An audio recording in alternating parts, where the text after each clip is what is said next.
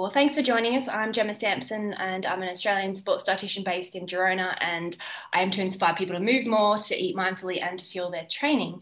And today I'm talking to Dr. Jamie Pugh, who's from John Moore, Liverpool John Moores University about probiotics and how they can help with endurance sports. So thanks for joining me, Jamie. Good afternoon. Thank you very much for having me on. It's nice to, to come and talk about some of these things and actually know that people want to hear about the stuff that we do. Yeah, definitely. So, um, a couple of years ago, you had me running around a track after some elite runners um, with one of your probiotic, sto- probiotic studies. Do you want to um, give us a bit of a run through about what that study study was about? Yeah, definitely. So we uh, we wanted to know. Well, obviously, we, we already knew from some studies that we did that marathon runners suffer with gastrointestinal symptoms, so bloating or nausea, or they feel that they need to go to the toilet uh, while they're running. And it's around about a third of the runners will suffer from symptoms that could affect performance. So we then wanted to find practical strategies that could reduce them. Um, and so one of them being a probiotic supplement. So we had marathon runners come in, they either supplemented with a probiotic or a placebo for four weeks leading up to the race. And then, yeah, as you said, we we staged our own marathon race but we got them to run uh, 105 and a bit laps around an athletics track. So you you were chasing our, our eventual winner who was running at 230 pace, but to be fair, he did do 105 and a bit laps at that pace himself. Yeah. Um, yeah, I was I was going full gas just to keep up. like, eat this gel, take this. How are your guts? How are you feeling? Did you, did you got any what? cramps? What? but yeah, but the, the, the whole reason we did it like that and we did it around the athletic track was for that exact reason. So we monitored exactly what they were eating, exactly how much fluid they were consuming, and then we could monitor them continuously and we could ask them how they were feeling and things like that. Plus, then it was right next to the physiology lab for us to take um, blood samples and things like that. So it was a no, it was a, it was a really good study, and obviously once we we then looked at the data and we found out who which athletes were taking the probiotic which athletes were taking the placebo we saw that the marathon runners that had supplemented with the probiotics had less symptoms and fewer severe symptoms during their training in the build up to the race. And then during the race as well what we found was that as you can imagine, most athletes, most of the runners don't start off having symptoms. They're not doing the, you know, the first couple of miles and already starting to feel them. The the likelihood of symptoms increases the longer you exercise. So most of the symptoms and the, the severe symptoms were uh, seen towards the end of the race, so the final third, and that that's the the point that we saw a reduction in symptoms in our probiotic group. Yeah. And is that would that be the time when people tend to maybe drop out of a race um, or an event because of those sort of gut symptoms? I think you can have the you can have that at this very severe end, and there are um, you know some high profile examples of where people have had to stop or they've dropped out, and at the same time you also see that the the symptoms can just make you slow down. So in our study, we saw a really strong correlation between how severe someone's symptoms were and then how much they slowed down compared to their average pace so far. Again, because we had them on the track, we literally uh, timed every single lap they were running. And so if they were having severe symptoms, they were also starting to slow down as well. Yeah. And then the benefit is we know it wasn't the fact of they weren't fueling enough because we were giving them um, the gels and the drinks and everything as they were going around so yeah so all of the the fueling strategy was the same for for every athlete as well. So to standardize it they all had a carbo load the day before consuming the same foods. They all had a high carbohydrate breakfast and they were all taking about 66 grams of carbohydrates an hour as well. So all within textbook guideline recommendations what we would you know in that ballpark of what we would suggest to any athlete. So yeah it's not because they weren't fueling or they weren't correctly fueling Nice one. And so were they so you said they were taking the probiotics for about a month before their event. And did they take it the day of the race as well? So in all of our studies, we've got that we've had participants consume it for at least four weeks, and then yeah, we've always done an acute one as well. Um, so one of the things I think people often forget or don't realize is that yes, we have a big um, population of bacteria in the, the large intestine, which is like the picture frame, if you like, of our guts. And that's the really slow moving one. And that's why we've got so much bacteria there. But we also have bacteria in our small intestine, which is that faster moving first part of, of absorption.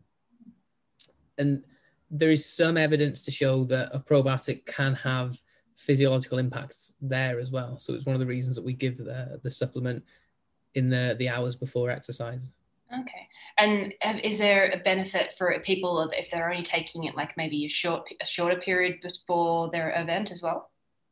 I don't know. I think that's something that to roll out one of those cliches we need more data for. There was a a nice study that was done that looked at marathon des Sables athletes and they supplemented for seven days with a probiotic and they didn't see any difference in, in some of their outcome measures.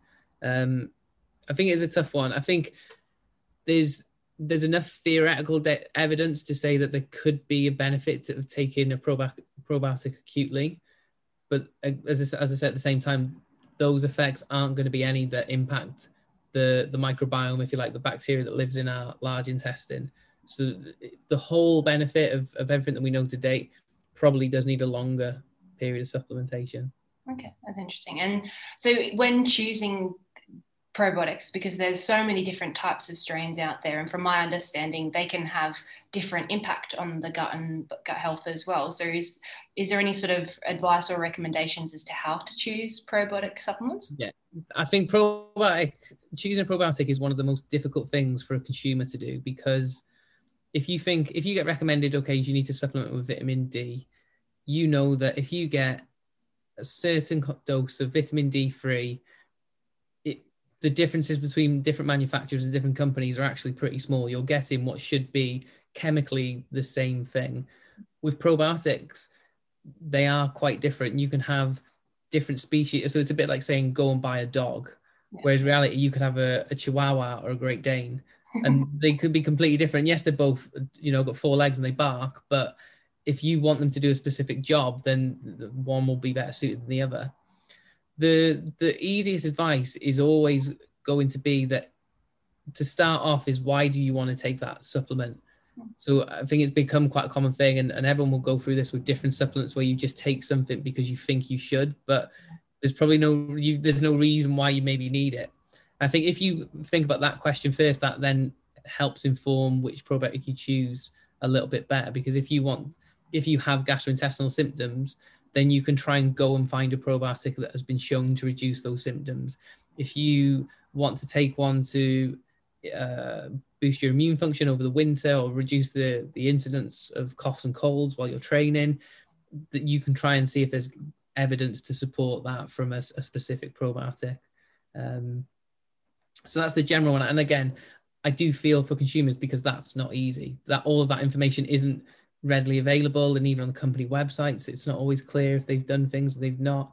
I think it's it's starting to get better. There are user friendly websites that have started to break some of this down and show which probiotics have evidence for certain ailments or certain conditions or certain circumstances um, but it but it is difficult. I think at the minute that's why it probably is best to speak to a nutritionist or a dietitian or, or someone like that to get that specific advice.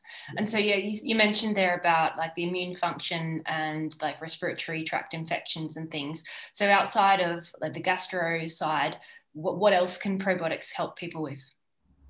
I think this is one of those interesting areas where I think we'll we'll draw back eventually, but at the minute it seems that it can have an effect on almost every system in the body. Um, I think when you look at there's the the gut brain connection, so we know that the gut has its own direct link to the brain, if you like, that's separate from, from other parts of the body. We know it can affect hormone secretion, the immune function, um, all sorts of areas. So I think, as I said, it, it, we're really starting to explore all this and, and answer some of the questions and sort of fill in the, the, the missing pieces. Um, the immune one is is a really interesting one. So 70 about 70% of our uh, immune cells are located in the, the gut. So then it it stands to reason that what we put in or what sort of condition or health status our gut has impacts our immune function. So uh, last last year, 2019, I think we I was part of a, a big authorship on a probiotic um, position stand. So we essentially looked at all of the literature for probiotic supplementation for athletes, and one of the strongest sections was the immune function section. So a lot of the data that has been published for athletes specifically has been in the area of immune function. And I'm I'm trying to recall these as best I can, but I think there were about 20, 21 studies that have been published looking at the effect of probiotics on the incidence of coughs and colds and things like that in athletes. Again, I think it was about 14 or 15 of those showed a positive effect. So the majority of them showed beneficial effects of probiotics. Yeah. The ones that didn't then didn't show any harm either. So they were just there was no effect. So it is one of those where you think, okay, the likelihood of this doing harm is is pretty small. Yeah. Um, so it's one of the I think strongest areas for, for probiotics at the minute. Yeah, and, and like you say, that because there's so many different strains, it's probably a situation where every single paper or study is using different strains or combinations or even doses. Yeah. Um, and speaking of doses, is there like an optimal dose with a probiotic as what should be used? You're normally looking for something that is in the billions of colony forming units of CFU. Um, it's surprising how many products you'll see that are only in the millions, which is they said you're talking like 10 or 100 factor lower than what uh, has been shown to, to be a benefit. It's difficult because the, the range of commercial products you can get is from around about seven to nine billion all the way through to 450 billion and these are all products that you can get and it's so it's tough I'm, most studies don't do dose response studies like we didn't do a dose response in any of our studies again, just because it is it's so difficult to recruit that that amount of people to to measure that effect. Mm. I think if you're you're looking at something within 10 to 25 30 billion then that's probably what's been used in research and has probably been shown to be effective. So that that sort of number is is where you need to be looking at. Yeah. And are there any sort of foods that can help in this situation or that have probiotics in them or is it just the supplements?